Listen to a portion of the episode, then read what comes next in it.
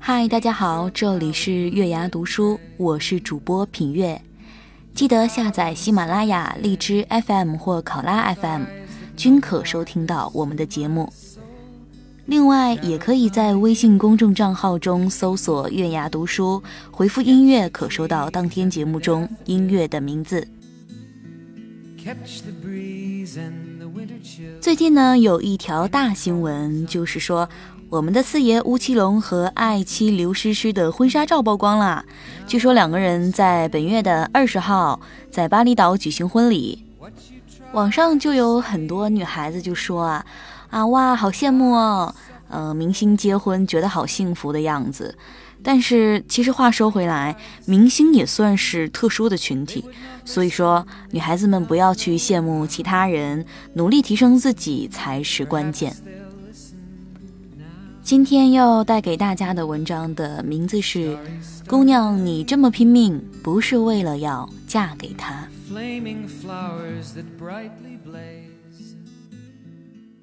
上班的时候，手机突然跳出一条群消息：“嘿，姐妹们，我结婚啦！”随即映入眼帘的是娇娇和一个帅哥高举着大红本，脸贴脸的自拍照。这一下群里一下子炸开了锅，娇爷这次玩真的啦！哇塞，帅哥好漂亮！你走的是啥狗屎运啊？什么时候办婚礼？等我们整死新郎官！哈哈。看着群里噼里啪啦的满屏消息，我犹豫了一下，点开娇娇的对话框发了一句：“怎么样？”娇娇很快回我。他比金哥对我好，然后又补了一句：“好的太多。”娇娇跟金哥谈恋爱的时候，我们还在上大二。娇娇是宿舍最爷们儿的姑娘，除了身兼宿舍长、生活部部长、学生会副主席之外，还包了各姐妹宿舍的电脑修理工、下水管通水员、爬窗取钥匙员等等。凡是有姐妹说：“哎呀，这怎么弄啊？”只要在她的视线范围内，她都会跳出来吼一句：“放着我来。”于是，娇娇成了我们宿舍及众姐妹心中的大神。但是，娇娇有一个致命的弱点，就是金哥。娇娇追金哥的过程在当年闹得沸沸扬扬。原本金哥是八竿子打不着关系的环境工程系，而我们是离了十万八千里的外语系，连公共课都没有交集。而娇娇虽然经常对着男生花痴，但我们总觉得她只是喜欢嚷嚷。要真的谈恋爱，还是不可能的。因为说实话，我们都觉得她压根儿就不需要什么男朋友，应该找一个女朋友才对。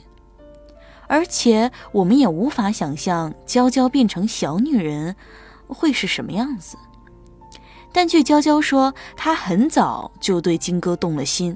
娇娇第一次春心荡漾，应该是因为一瓶酸奶。那天是校运动会，娇娇参加了女子四千米长跑，十圈儿跑到第八圈的时候，娇娇开始加速反超。在刚好超过原本第三名的女生时，这女生拽了她一把，差点把她拉倒。娇娇最后拿了第三，那个女生得了第二。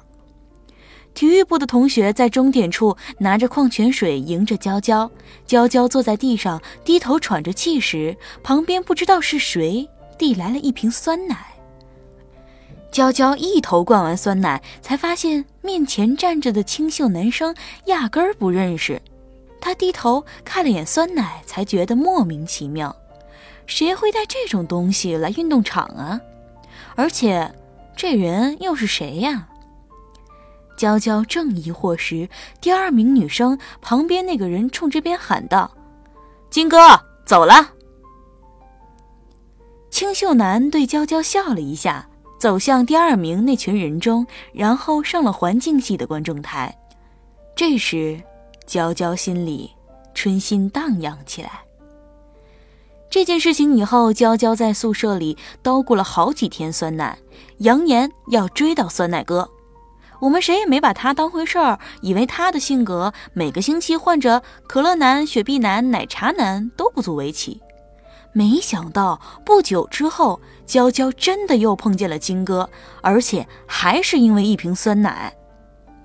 那天在图书馆，娇娇在一楼的自动咖啡机买咖啡时。发现旁边的小桌子上放了一瓶酸奶，娇娇环顾四周，发现没人，便走过去拿起酸奶端详一番。正看得起劲儿，金哥在他身后说了一句话：“想喝呀？我就上了个厕所，酸奶就要被抢走了。”娇娇吓了一大跳，但她淡定地撕开瓶口，喝了个干净，然后把空瓶子递给金哥，说了句：“不客气。”那是娇娇第二次碰到金哥，但那之后两人并没有顺理成章的相识相交。不过娇娇从此便走上了搞定金哥之路。他先是找到学生会的朋友，打听到环境系的同学，再通知同学的同学的同学，一路问到认识金哥的人。然后他并没有直接要金哥的联系方式，而是复印了一份金哥班级的课程表。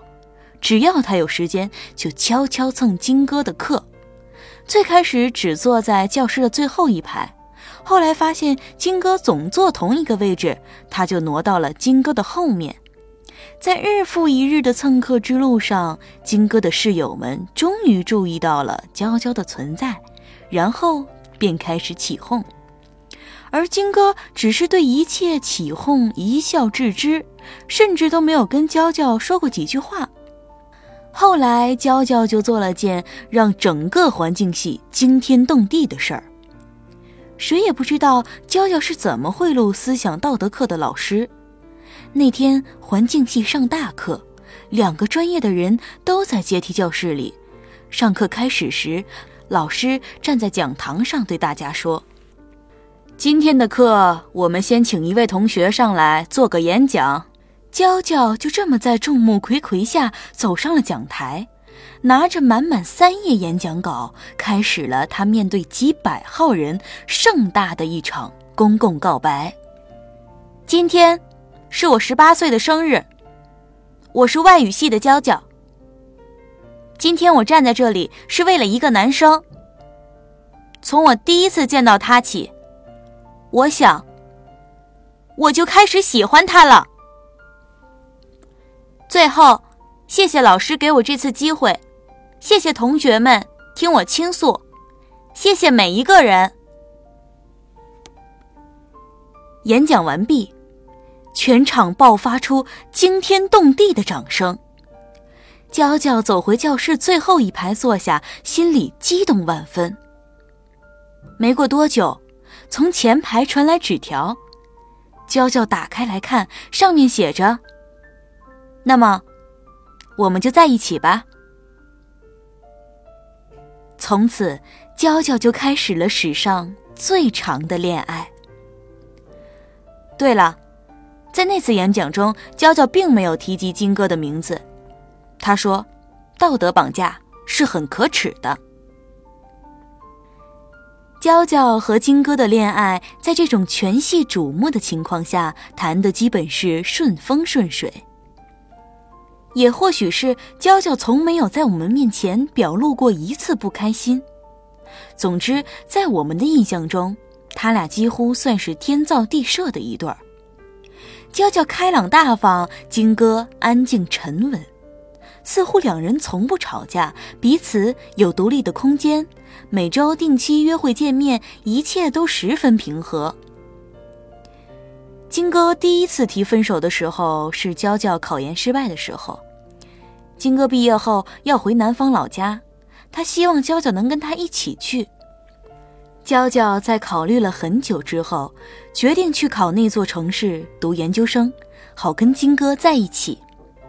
但是。娇娇差了五分。金哥一个人回了家乡沿海城市，也跟娇娇提了分手。金哥走的那天，是我和娇娇去机场送的。金哥进安检之前和我们拥抱告别，娇娇递给他一封信，然后拉着我头也不回的走了。我问他：“你打算怎么办？”娇娇看着我说：“再考一年。”我又问：“你信里写了啥？”娇娇说：“就俩字儿，等我。”毕业后，娇娇在学校附近租了间房子，一边当家教一边备考。不知道这一年来每一个孤身一人的日日夜夜，他是怎么顽强的熬过来的。那时我忙于自己混乱不堪的情感纠纷，很少再去看他。很庆幸的是，第二次考研，他以专业第一的成绩被录取了。庆祝他考研成功的那天，我们宿舍的六姐妹聚在了一起，每个人多多少少有些小心翼翼，不去提金哥。娇娇也心照不宣的没有主动说起。我们都知道，这一去，她得带着多大的勇气。她去新学校报道之后，便很快跟我们宣告，她和金哥又在一起了。意料之中的是，我们送上了种种的叮咛和祝福，并以此相互勉励，努力一定会有回报。金哥第二次提分手的时候是娇娇研究生即将毕业的时候，那时候我们才知道，金哥原来是个官二代兼富二代，家庭背景在当地十分雄厚，母亲是个商人。金哥带娇娇回家的时候，父母并没有表态，但也算客气的以礼相待。后来听娇娇说，金哥的父母私下只对金哥说了四个字：“绝对不行。”娇娇对一切心知肚明。娇娇是外地小县城的，父母是再普通不过的工薪阶层，还有一个弟弟和妹妹在读书。他跟我说。我不怕任何人瞧不起我，瞧不上我的家庭，我只怕金哥瞧不上我。但是让娇娇心寒的事情还是发生了。金哥没有瞧不起他，但金哥完完全全在家里没有任何发言权和决定权。那时金哥每次偷偷跑来找娇娇约会，都要掐着时间赶点儿回家。有一次，娇娇终于忍不住开口问他：“你能说服你父母吗？”金哥犹豫了一下，点头说好。那天晚上，金哥在短信里跟娇娇说：“对不起，还是分手吧。”娇娇没有再主动找过金哥。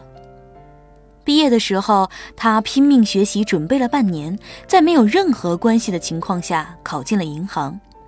与此同时，他还修了经济管理的双学位。金哥断断续续联系了他很多次，每次见面他都去，每条短信他都回。他跟我说，这么多年，金哥是舍不得他的，但是很多事情真的身不由己。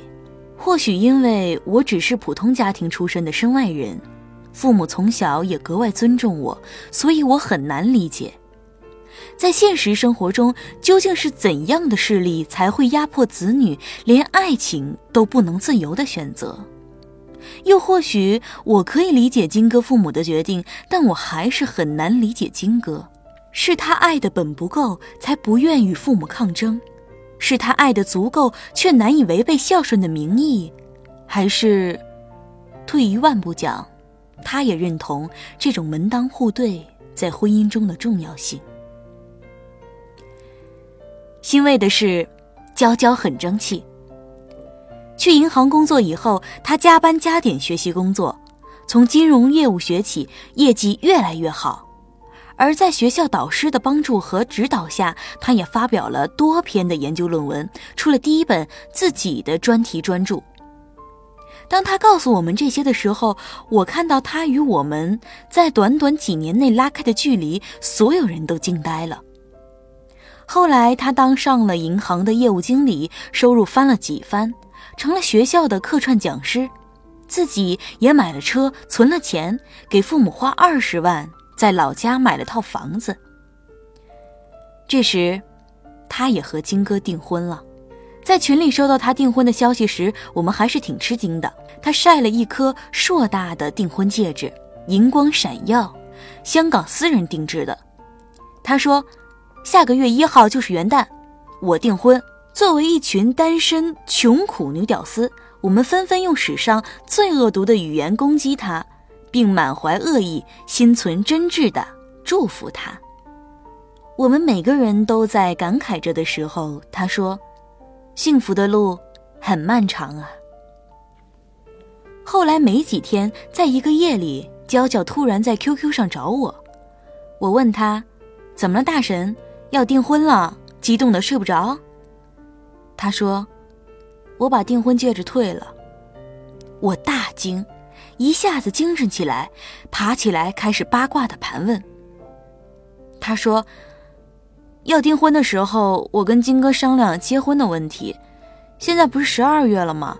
金哥说他父母说明年月份不好，要后年结婚。我说这得推迟多久啊？他说。”我跟金哥说，先领证也行，我不在意形式。但他父母不同意，说婚礼后再领证。我问他，那你父母怎么看？他说，我父母什么都随我，他们不会有什么意见。但我不高兴的是，这件事金哥自己不跟我父母说，要我自己跟父母开口。他接着说，我开不了这个口。我跟娇娇聊了很久，很多细节已经随时间淡去，不再清晰。但我知道，他绝对不是因为结婚日期推后这种事情才做的决定。